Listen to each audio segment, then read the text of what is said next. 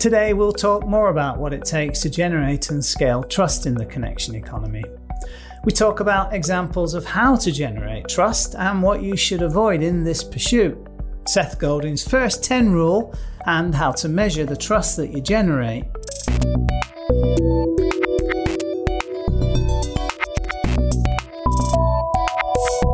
This is Digital Bacon FM. It's the perfect introduction to the man who can see the future and all other things. Stephen Barnes, good morning. Well, very good morning to you, sir. What are we talking about today? Today, we are picking up where you left off last week, Module 5, Chapter 20, Generating Trust. Right. Well, okay. The idea is when you're operating a business in the connection economy, more than anything, you have to ensure that the people that you want to have relationships with are going to trust you. Mm.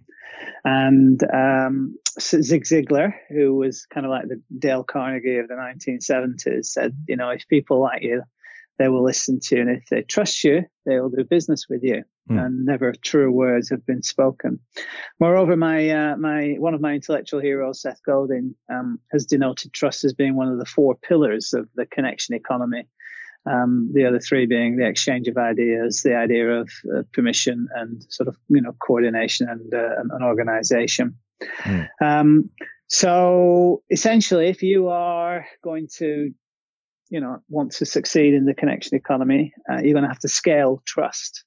So how does one go about scaling trust? Assuming that you've acquired the trust, what are the things that you need to do, or rather should, or indeed I should say, avoid doing in order to make sure that you don't undermine trust? So a lot of what follows, I guess, will be pretty self-evident to the normal human being, but I guess you and I can bat our way through them. So one thing to scale trust if you're going to operate in the connection economy and operate well in the connection economy is to ensure that you don't engage in what's known as selfish marketing.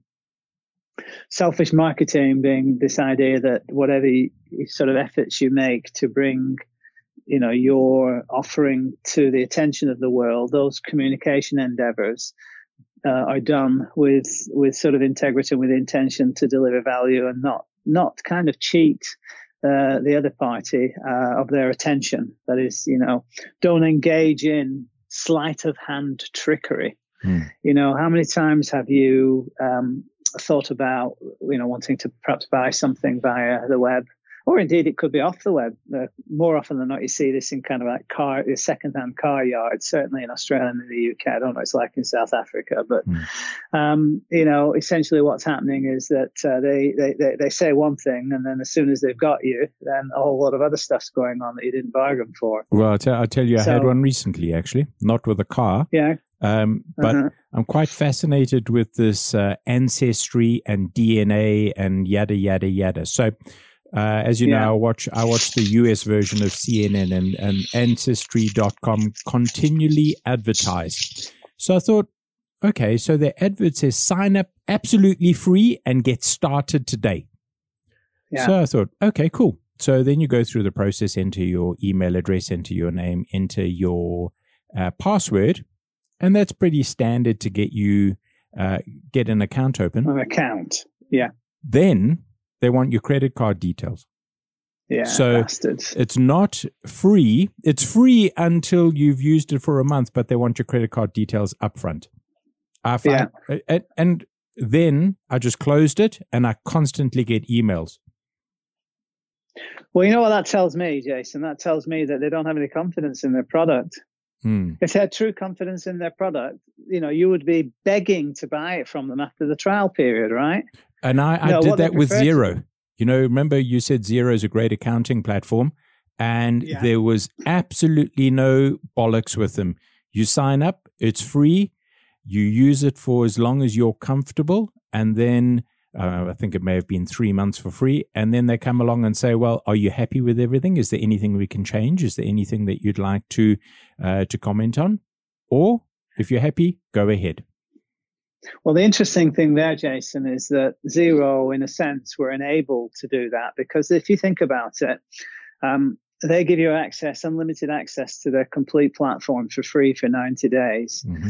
By the time you've inputted all your data and you've been able to get value out of that during the 90 days, you're not going to, think about going anywhere else. Sure, you can download your data and then be able to import it into another offering. But, how many normal human beings that are buying an account, online accounting technology are, going to go through all the palaver associated with, having trial accounts with the 4 or 5 that exist out there and then compare and contrast at the end of the exercise to determine which one you want to go with, right? Mm. I mean, ultimately, you can understand what the capabilities of a particular accounting software are, within 2 or 3 hours if you're experienced, about these matters, and get to grips with that. So basically, they had you, assuming that you got a value out of Xero, of course, at the day that you signed up for the trial. And so they were smart about it. They knew that, the tendency to put the data in and tendency not to shop around once you've got value out of it will be sufficient enough for you to carry on buying, which is exactly what happened with us, in fact. Mm. So,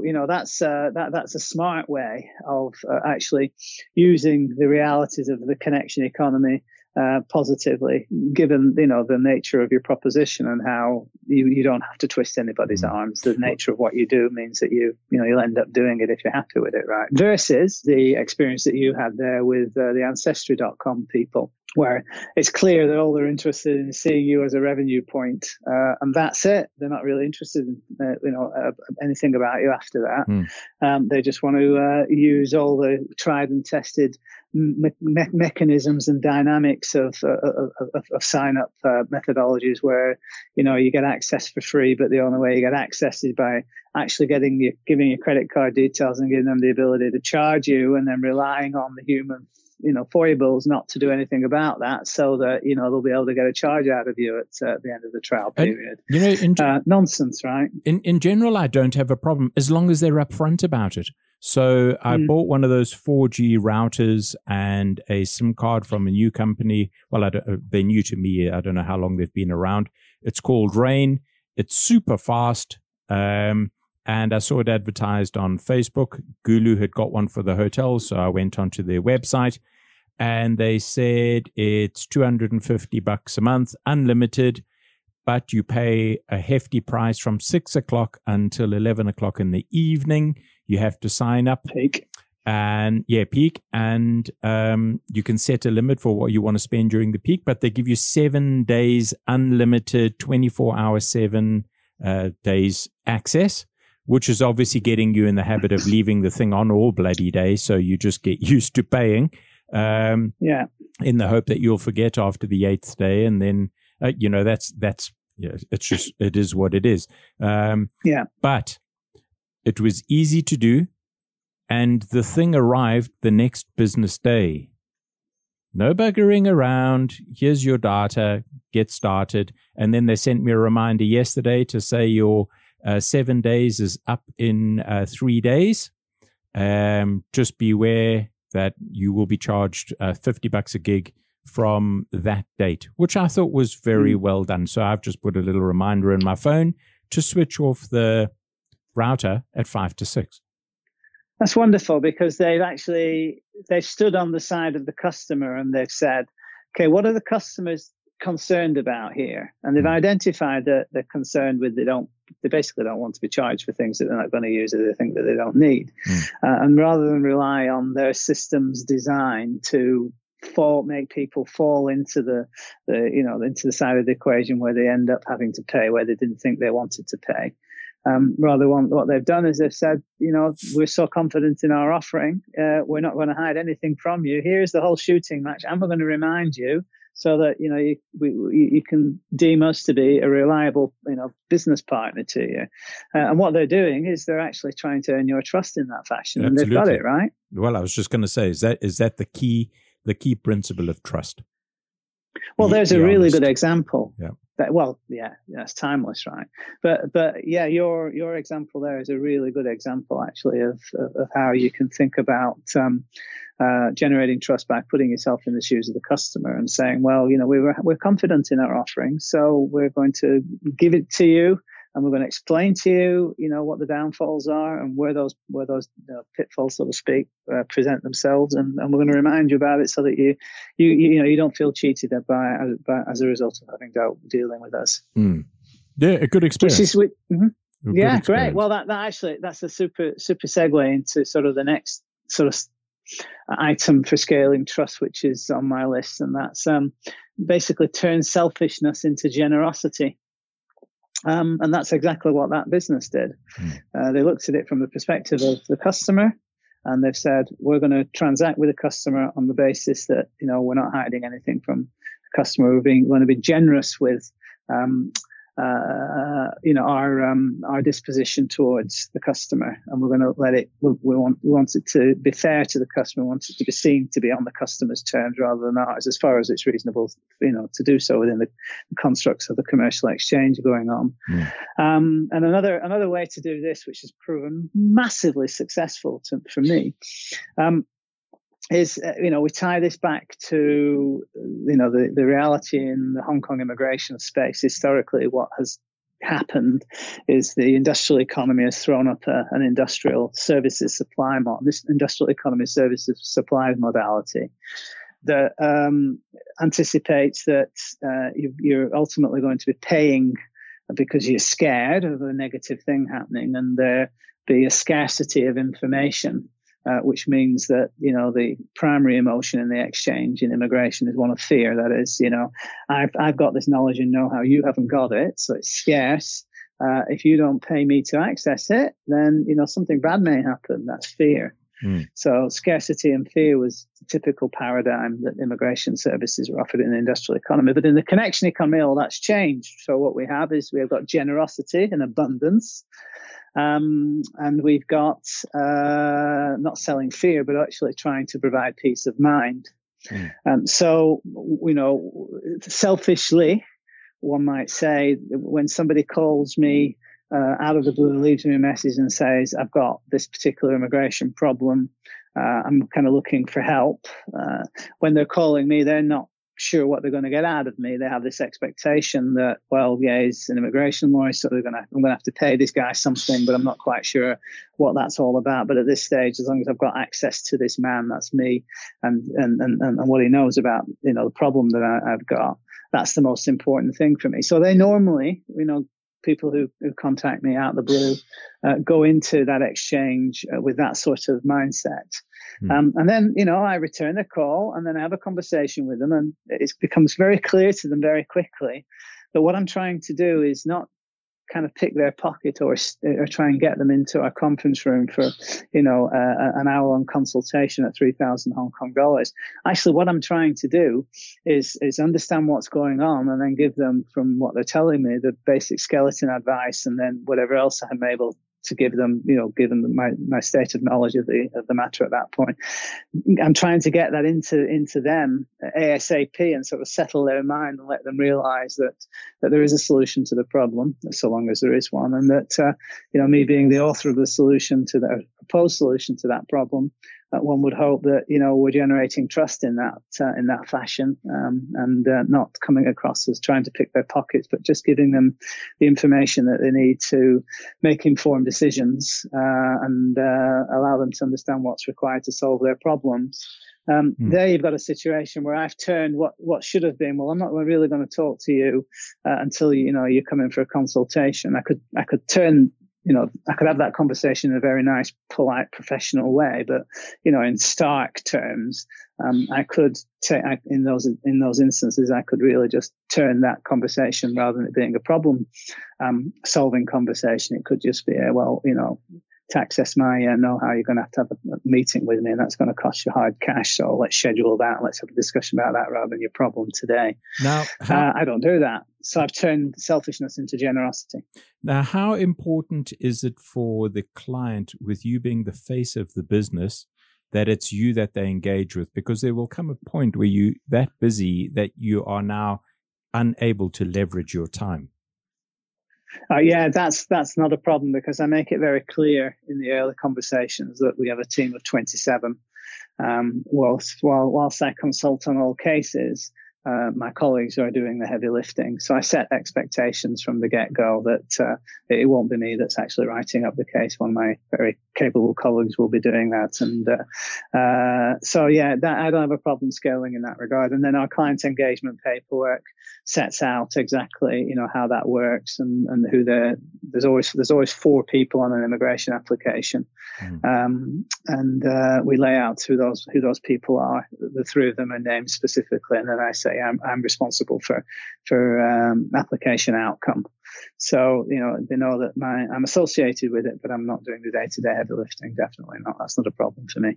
Okay. So if you there as the figurehead and obviously the man that knows everything, and you begin that cycle of trust, do you do that with all clients or only the ones that reach out to you personally?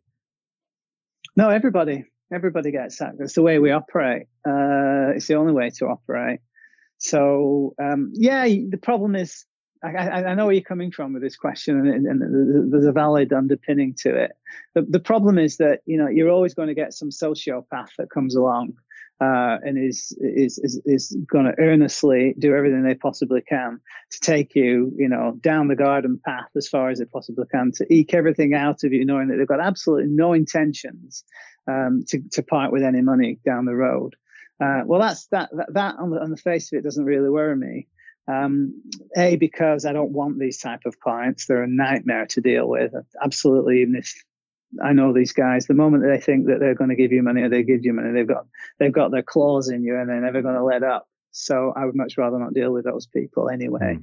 And secondly, after a certain many amount of years and having been tamed for a couple of sociopaths in the past that have cost me dearly, I know when I'm dealing one, and it doesn't take too many exchanges for me to be able to sort of bring those early correspondences to a close. So I tend not to get taken down the garden path too much. But your point is very well made that, you know, you can get taken to the cleaners if you don't know what you're looking for and you don't have, you know, a parachute out of that where you can maintain your integrity and keep your professional discipline together. Right. Moving along, you've got the next one is Seth's the 10 rule. First 10 rule. This is basically when you've got a proposition that you think is market ready, then you should take that entire proposition, your entire business model, everything that you're going to do in order to, commercialize it, take it to 10 people that you absolutely trust and explain it, you know, top to bottom, and then get their feedback about it.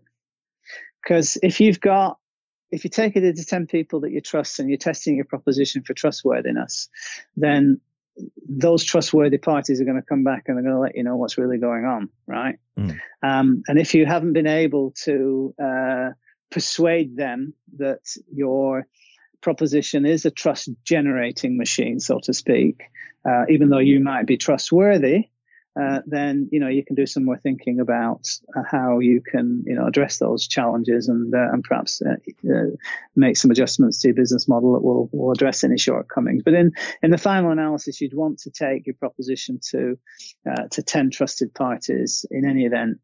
Firstly, to see if there's any commercial merits or bona fides in it, and then secondly, you know, are you able to deliver up such a compelling proposition because of the inherent trust, you know, to the proposition that it's not going to fail because you haven't been able to garner the trust of the people that you're expecting to have relationships with that are going to basically transact with you or buy from you. Now, is trust transferable? That's a good question, right? The whole idea of social proof, part of the science of persuasion, is in a sense what you're doing is you're inferring trust from other parties that have, on the face of it, sort of dealt with you. You know, social proof is where you ask a client or a customer to write a testimonial or a quick reference as to, you know, what it's been like dealing with you. So in that guise, you've got, you know, social proof in play, and social proof comes about because, you know, we are massively busy intellectual beings and our attention is here, there and everywhere. And when we need to make decisions, we need to understand that the decisions that we're making are trustworthy, that we're making the right decision. And one of the ways to shortcut, let's say, the due diligence in making a decision is to see what others have, who dealt with, you know, the other party, what they thought of the entire situation. So you look for recommendations and references and testimonials, and then that gives you a nice warm feeling. Oh, these people are you know, worthy of being dealt with. So social proof is a kind of a form of, you know, transferred trust, if you will. And then apart from that, of course, this is the, you know, the age-old game in business. If you're a trusted party and you're being introduced to another person and ultimately represented as being a trusted party, then you have an expectation that that trust will prevail. And in that regard, you've got, let's say, a leg up towards trust, even if it hasn't yet been transferred as such. Okay. And how about in the sale of a business? So say, for example, yours, if somebody wanted to come along and purchase it, and you are an integral part of it by generating that element of trust, the next person who comes along would have to mimic that. Well, it's integral to the business model, right? And I would suggest that anyone who's going to operate in the connection economy put trust at the heart of their proposition. So a buyer wouldn't come into our business and then having understood how successful the business model is, would want to tweak and adjust it to sort of undermine the success by perhaps, putting a whole policy layer in between immigration consultants and customers that would then, clearly break down the implied trust in the nature of the relationship. And our documentation when we onboard clients is very simple. It's all encompassing, but it's, it's kind of like the top 10 things in this relationship rather than a 40-page list of clauses and sub-clauses and get-out-of-jail-free clauses and none of that stuff. Sure. So we've when anyone comes to buy our business, if somebody comes to buy a business, it'll be implied that we've got trust in the business, because that's ultimately led to the value in the business, and a purchaser wouldn't want to undermine that value. So and they would do their normal due diligence, and normal due diligence, apart from making sure we haven't cooked the books, can be readily attained or achieved, I should say, just by our searching about us and for us on the web, because our entire our entire history, everything that could ever want to have been said about the Hong Kong Visa Centre and our business is published on the web, either by us directly over the years, or by other parties that have dealt with us, or people that are linked to us, or people who've made comments about us, or articles we've been, we've contributed to, news articles or what have you. So due diligence exercise on a connection economy business, like ours, with intelligent content marketing at its core, will make it a very simple acquisition to complete at the end of the day, because due diligence is not about uncovering any nasties, because there are no nasties. We've just been very transparent with everything on the web, and to the extent that there are any real nasties, well, those are just private commercial matters that would have been settled quietly, long before, and never have to come to anybody's attention, because everybody's got skeletons in their closets, right? Sure. And entrepreneurial passion, not the what, but the why. Yeah. So the what I mean by this is that if when you're communicating with your customers, if you're explaining to them the reason why you do what you do, rather than what it is that you actually do, people can relate to the whys in a situation, whereas the whats just tend to be features and benefits. So, the why of the Hong Kong Visa Centre is that the reason why the Hong Kong Visa Centre exists is because we want to liberate the market from the tyranny of a vacuum of information on the Hong Kong immigration space, to enable people to make informed decisions about a very important life event. That's our why. Well, yeah, right. That's our why. So, what's our what? Well, yeah, we help solve problems, and we do, and we, I guess, we answer questions, and we sell jobs to be done, and all the rest of that stuff. That's all well and good. Those are the features and benefits. But the why is there's a tyranny of a vacuum of information, and we've addressed that because we have the will to do so. In the process, of course, what we've done is we've disaggregated and reaggregated value, and we sell peace of mind rather than fear, and we work in the abundance environment rather than the scarcity environment. So that's what that's all about. Now, trust is the only thing worth measuring, but how do you measure it? You measure trust by the quality of the relationships that you build in your business over time, one at a time.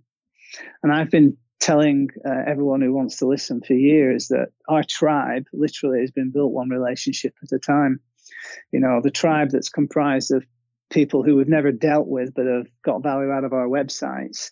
Well, when we produce a piece of content on our websites, it's designed to deliver value to one particular person. The fact that 150,000 individuals can go on subsequently to get value out of that one piece of content, doesn't inform our reason for developing that piece of content in the first place. So, the idea there is that we've got relationships with people that we don't have actual relationships with, and then we've got relationships with people who have communicated to us and maybe sent us an email, asked us a question, or have gone on to actually instruct us. But every step of the way, the relationship dynamic has been about establishing and building trust all throughout. And you, as Don Tapscott says, every business in the future will ultimately be an internet-based business. If you recognize that the overwhelming majority of what you do is now reflected in the analytics that come through your website, telling you kind of, what's happening, what your tribe is doing with you on your website. You can then, in a sense, begin to understand kind of like what the value of each of those visitors to your website are, and how that can then be, in a sense, measured through a monetary metric that can be adopted, which then in turn gives you the opportunity to value ultimately, the value of each visitor and what level of trust has been ascribed to you in that value. So that's a kind of a way to sort of use mathematics to value trust. But in the final analysis, it's every single relationship, one at a time, and how they've been brought on, and what that exchange has meant in terms of value delivered and perceptions imparted. And have you then gone on to, earn their trust? And I think one other way to truly measure trust is the nature of the referrals that you get from satisfied customers. Because clearly, if you've delivered a satisfied customer, they recommend you onto somebody else, then it's implied there that there's trust in play. So two ways of measuring, or three ways of measuring, but they're all a bit artificial. But in the final analysis, it boils down to trust, and trust will form the basis of future revenues you're going to earn. So surely that's got to be the only thing worth measuring. Fantastic, sir. It is the bottom of the hour. Let's leave it at that. You have a very good week, sir. Digital Bacon FM. Join us next time for more on the two types of customers you'll encounter and how to handle both of them as you proceed in your connection economy business model journey.